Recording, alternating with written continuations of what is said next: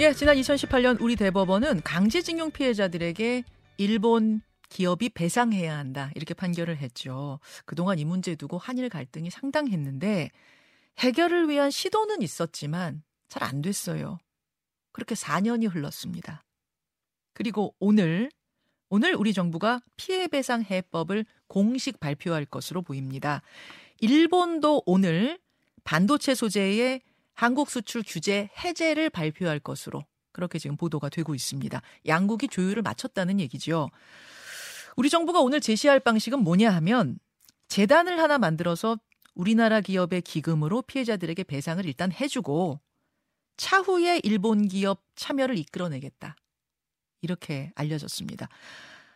정부 얘기는 그런 거예요. 뭐 맞득치는 않지만 현실적이고 실리적인 대안을 이젠 찾아야 하지 않겠느냐. 반면에 피해 당사자들의 입장은 어떨까요? 지금부터 확인하겠습니다. 강제징용 피해 소송 대리인단의 아, 민변 임재성 변호사 연결이 되어 있습니다. 임 변호사님 나와 계세요. 예, 안녕하세요. 예, 제3자 변제 방식. 지난해 말 공청회에서 나왔던 아닌데 그때 사실은 여론의 반대가 상당히 높았던 걸로 아는데 결국은 이게 최종 해법이 된 거네요. 사실 제3자 변제는 뭐 원래 그 아닐 수밖에 없습니다. 피고 기업이 변제하는 일본의 일본제철이나 미쓰비시가 변제하는 게 아니면 음. 다 제3자 변제일 수밖에 없고요. 핵심은 제3자 변제냐 아니냐가 아니라 예. 재원을 어떻게 만드느냐. 예. 그러니까 일본 기업의 참여가 있느냐, 피고 기업의 참여가 아니더라도 다른 기업의 참여가 있느냐, 사과는 있느냐 이렇게 일본 측 부담이 있느냐 없느냐가 핵심인데요. 결국 아무런 일본 측의 부담을 이끌어내지 못한 걸로 귀결이 됐죠. 아, 피고 기업의 직접 배상은 고사하고 다른 일본 기업이라도 좀 참여해 달라 했는데 그조차도 이끌어내지 못했다 그런 말씀. 예, 뭐 저희가 검토했던 여러 가지 안 중에 가장 하수의 안, 최악의 안이 결국 결정됐습니다. 일본의 완승, 우리의 완패다 이렇게까지 보시는 건가요? 예, 말씀하신 대로 그대로고요. 순전히 한국 기업들만의 돈으로 소송에서 진 일본 기업의 채무를 면책시켜주는 안입니다. 어. 뭐 일본이 아무런 부담도 책임도 지지 않고 판결에서 진 자국 기업들을 면책시켰기 때문에 일본 정부가 외교적으로 승리한 날이 오늘이라고 평가하고 있습니다. 그런데 임 변호사님, 일본 기업이 아주 참여하지 않는 건 아니고 일단 우리가 시작을 하되 일본 기업도 참여하는 걸 이끌어내겠다, 문을 열어두겠다 이런 거고 또 하나는 한국 정부의 입장이죠. 예, 한국 정부의 입장. 뭐 이루어질 가능성 없다고 보세요? 예, 전혀 없죠. 전혀 없습니다. 일본은 지금 이 문제를 어떻게든 덮고 빨리 지나가고 싶은 마음입니다. 그러니까 일본이 사과할 수 있어요. 근데 이 문제에 대해서 절대 사과하지 않겠다는 입장은 예. 이 문제를 다시금 거론하고 싶지 않다는 것인데 음. 이렇게 이미 한국 정부가 자국 기업의 돈으로 피해자들 채권을 다 없앴는데 채권 다 없어지고 나서 왜 일본 기업이 강제동원 피해자 지원재단이라고 이름까지 붙여진 곳에 자발적으로 기부를 할까요? 이거는 한국 정부가 지금의 외교적 실패를 가리기 위해서 앞으로도 노력하겠다라고 하는 이야기지, 예, 그거는 사실은 어, 전혀 의미가 없는 이야기를 어. 보도용으로 혹은 자신의 실패를 감추기 위해서 오늘 하는 거라고 평가합니다. 아, 앞으로 참여를 이끌어내겠다는 이야기는 현실 가능성 제로다 그런 말씀이신데, 예. 그럼 이건 어떻습니까? 그 두 나라의 재계를 대표하는 단체죠. 전경련하고 일본의 게이단렌이 서로 미래 세대를 위한 청년 기금을 조성한다는 거예요. 그래서 뭐 유학생들이라든지 이런 청년 세대를 지원하겠다. 그래서 우회해서 돈을 좀 내겠다. 이건 어떻게 보세요? 저는 사실 이 부분이 가장 문제적이라고 생각하는데요. 어. 강제동원 문제를 해오면서 뭐 외교부와 오랫동안 소통을 해왔습니다. 뭐 이번 정부 뿐만 아니라 전 정부까지 예. 단한 번도 논의된 적이 없는 안이었습니다. 그래요? 심지어 강제동원과 아무런 상관도 없는 갑자기 장학재단 하나 만들겠다는 거죠. 예. 강제동원과 상관없는 그냥 일본의 유학생들에게 돈을 주겠다는 건데 음. 실제로 이건 일본이 강제동원과 관련돼서는 일엔도 낼 수 없다. 음. 그러면 결국 일본 측이 아무런 뭐 성인 의혹도 이끌어내지 못한 한국 측에서는 이대로 안을 발표할 수 없으니 그럼 당신들이 해줄 수 있는 게 뭐냐? 음. 강제동원과 아무런 상관도 없는 곳이라면 우리가 돈을 좀 내줄 수 있다. 전형적인 물타기라고 봅니다. 외교적 실패를 감추기 위해서 성동 격서 같은 거죠. 음. 정말 다른 쪽에 북을 때리면서 자신들의 실패를 감추기 위한 조치 정도고 아마 이거를 외교부가 오늘 가장 대표적으로 이야기를 할 것이고 성과로 음. 많은 언론들이 이거를 헤드라인을 뽑을 텐데요. 네. 강제동원 문제와 전혀 상관없는 어, 조치고 일본의 출연입니다. 참 일본도 이해가 안 가는 게 그러면 미래 세대를 위한 청년 기금이라는 거 조성해서 어차피 일본 기업이 돈을 좀 낸다는 거 아니에요. 그럼 이왕 어차피 낼 거면 좀 한국 피해자들이 만족할 수 있도록 배상을 하면 안 됩니까? 왜 거기에다가 이런 한 장 낼 수 없다는 거죠? 그게 일본의 논리이고요. 그 논리에 결국 한국이 굴복을 한 겁니다. 어, 일본이 만약 우리 피해자들에게 배상을 하면 다른 나라 강제징용 피해자들한테도 줄줄이 이럴 가능성 뭐 이런 걸 지금 걱정하는 건가요? 글쎄요. 이미 일본은 사실 이 문제에 대해서 예. 일본에서도 강제동원 관련된 소송이 있었습니다. 음. 그때도 미쯔비시 중공업이나 일본 제철은 또 피해자 측과 교섭을 하기로 했었고요. 사실 이 문제의 시점은 제2기 아베 내각의 출범이라고 하는 2012년부터 일본 사회가 역사 문제에 대해서 굉장히 극단적인 우경화의 예. 바람이 풀어갑니다. 예, 예. 그때부터 일본 기업과 피해자 측의 여러 가지 교섭들도 자발적인 교섭도 중단됐고요. 음. 아마 일본 사회의 좀 역사 수정주의, 역사 왜곡, 좀 그럴까요? 좀 보수적인 방식으로서의 이 역사 문제를 대하는 것들이 음. 이 문제까지 영향을 미친 것이 아닐까라고 추정하고 있고 어쨌든 지금 정부는 뭐 기시다 내각이 아베 내각보다는 조금 더 이 문제에 대해서 유연할 수 있겠다라는 전망도 있었지만 예, 결국 굉장히 어, 경제농업 문제에 대한 부정과 왜곡을 예. 계속 유지하는 정도의 입장으로 결국 귀결됐다고 봅니다. 그러니까 일본이 아베 정부 이후에 그 극우적으로 치닫는 분위기 이것들이 여기에 반영됐다. 임 변호사님은 지금 그렇게 보시는 것 같은데요. 우리 정부 입장은 이렇더라고요.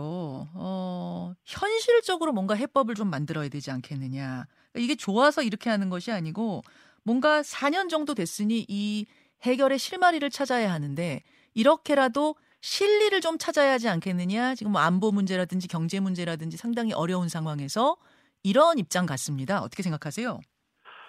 어, 당연히 뭐 일본 기업들과 직접 교섭을 한 경험도 갖고 있고 또 판결 이후에도 일본 교섭과 여러 차례 교섭을 문의했던 입장이기 때문에 일본 예. 사회가 얼마나 지금 꽉 막혀 있고 이 문제에 대해서 보수적인지 저희도 잘 알고 있습니다. 음, 음. 근데 실리적이어야 되잖아요. 네. 말씀하신 것처럼 무언가 일본의 조치를 이끌어내기 위해서 이렇게 타협을 한다는 데 아무것도 이끌어낸 게 없습니다. 음. 지금 이거는 이 문제에 대해서 중립적이거나 보수적인 어, 전문가들 학자들도 네. 야 이거 너무 양보했다 심지어 양보가 아니라 너무 굴복했다라고 평가하는 정도의 아니기 때문에 어. 이끌어낸 게 없는데 어, 떤 외교가 있었던 거죠? 어떤 협상이 있었던 거죠? 일본하고 빨리빨리 이거 해결하자, 협상하자고 했던 전문가 그런 교수들조차도 이건 해도 너무했다 이런, 이런 말씀하세요? 사실 그분들은 윤석열 정부에서 어쨌든 이 문제를 좀 해결했으면 좋겠다는 입장인데 예.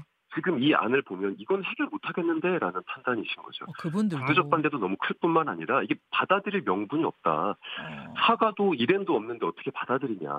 판결에서 이긴 사람은 한국 피해자입니다. 판결을 음. 이행할 책임을 갖고 있는 건 일본 피고 기업인데 음. 피고 기업의 판결을 한국이 다 없애주면 음. 이건 받아들이기 어려운 거죠. 그러면 지금 임, 임 변호사님 말씀은 실리도 하나도 못 찾는 거다라고 하셨는데 그럼에도 불구하고 우리 정부가 그럼 이것을 어 강행하는 이유는 뭐라고 보세요?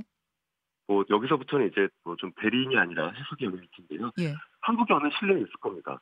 아, 외교적 성과로 포장을 하고 아, 한일 정상회담을 아주 근사하게 열고 음. 그렇기 때문에 하나의 정권의 성취, 외교적 성과, 아, 전 정권에서 파탄났던 한일 관계를 정상화시켰다라는 수사 같은 것들은 아, 하나의 트로피처럼 안아가겠죠. 하지만 음. 아, 피해자들이 20년 넘게 30년 가까이 쌓아왔던 판결은 이렇게 없어지는 겁니다. 어, 알겠습니다. 피해자 측에서 지금 이 해법, 오늘 정부가 발표한 이 해법에 대해 받아들이는 느낌은 어떤지 입장 확인을 먼저 했는데요. 아마 이대로 계속 진행이 된다면 배상금 수령하시오 하는 요청이 올 겁니다. 14명의 피해자들한테 올 거예요. 그럼 배상금 수령 안 하시겠다는 입장이신 거죠? 어, 14분, 을 기준으로 이제 피해자 기준입니다. 예. 그 중에서 사실 생존에 계신 분은 다섯 분 안쪽이고요. 나머지 분들은 돌아가시고서 유족들이 그렇죠.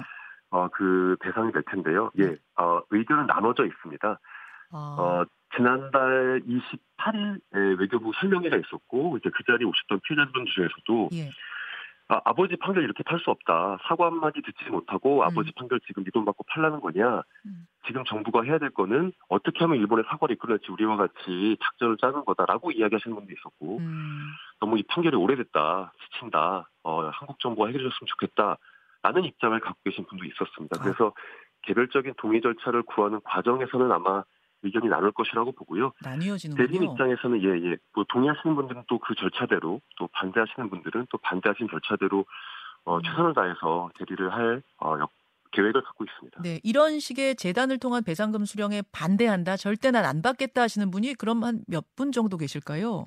뭐 많이들 비율을 물어보시는데요. 제가 비율까지 단언해서 말씀드리면 어렵고요. 어, 적지 않은 분들이 그런 입장을 취하신다 정도 말씀드릴 수 있을 것 같습니다. 예. 그 안 받겠다고 할 경우에는 채권자 동의 없는 채권 소멸이라는 걸 정부가 추진할 걸로 보입니다. 여, 이렇게 될 경우에는 무효 소송까지 가시는 건가요? 사실 이게 어, 지금 정부가 검토하고 있는 조치의 핵심 같아 보입니다. 예. 왜냐하면 일본에서는 자국 기업을 보호하기 위해서 지금까지 이렇게 갈등을 끌어온 겁니다. 자국 기업이 한국 법원에서 집행되지 않도록. 그러면 동의하지 않는 피해자들이 만약에 채권을 계속 갖고 있으면 여전히도 집행 시도를 할 수 있잖아요. 그렇죠. 아마 한국이 뭐 정상회담을 위한 조건으로 동의하지 않는 피해자들도 우리가 다 일괄해서 채권을 소멸시켜 줄 수 있다. 음. 일방적인 공탁을 할 것으로 보이고요. 그 공탁이 만약에 이루어진다면 그 공탁의 유무, 유무효를 다툴 절차는 저희가 준비를 하고 있습니다. 근데 아. 그게 별도의 소송이 될 거라고 보지는 않고요. 지금 집행하는 사건에서 공탁서가 들어올 겁니다. 그래서 네. 이 사람이 채권 없어졌다. 이 집행 절차와 뭐, 뭐 기각해달라 하는 주장을 하면 그 공탁이 유효하지 않다. 이렇게 다퉈볼 건데 이건 좀 법리적인 부분이라 음. 저희가 또 그 절차가 되면 또 말씀드릴 수 있도록 하겠습니다. 제가 이제 이 부분을 여쭙는 이유는 결국 향후에는 우리끼리의 소송전으로 비화되는 이런 씁쓸한 상황까지 벌어지는 것인가 이게 이제 궁금해서.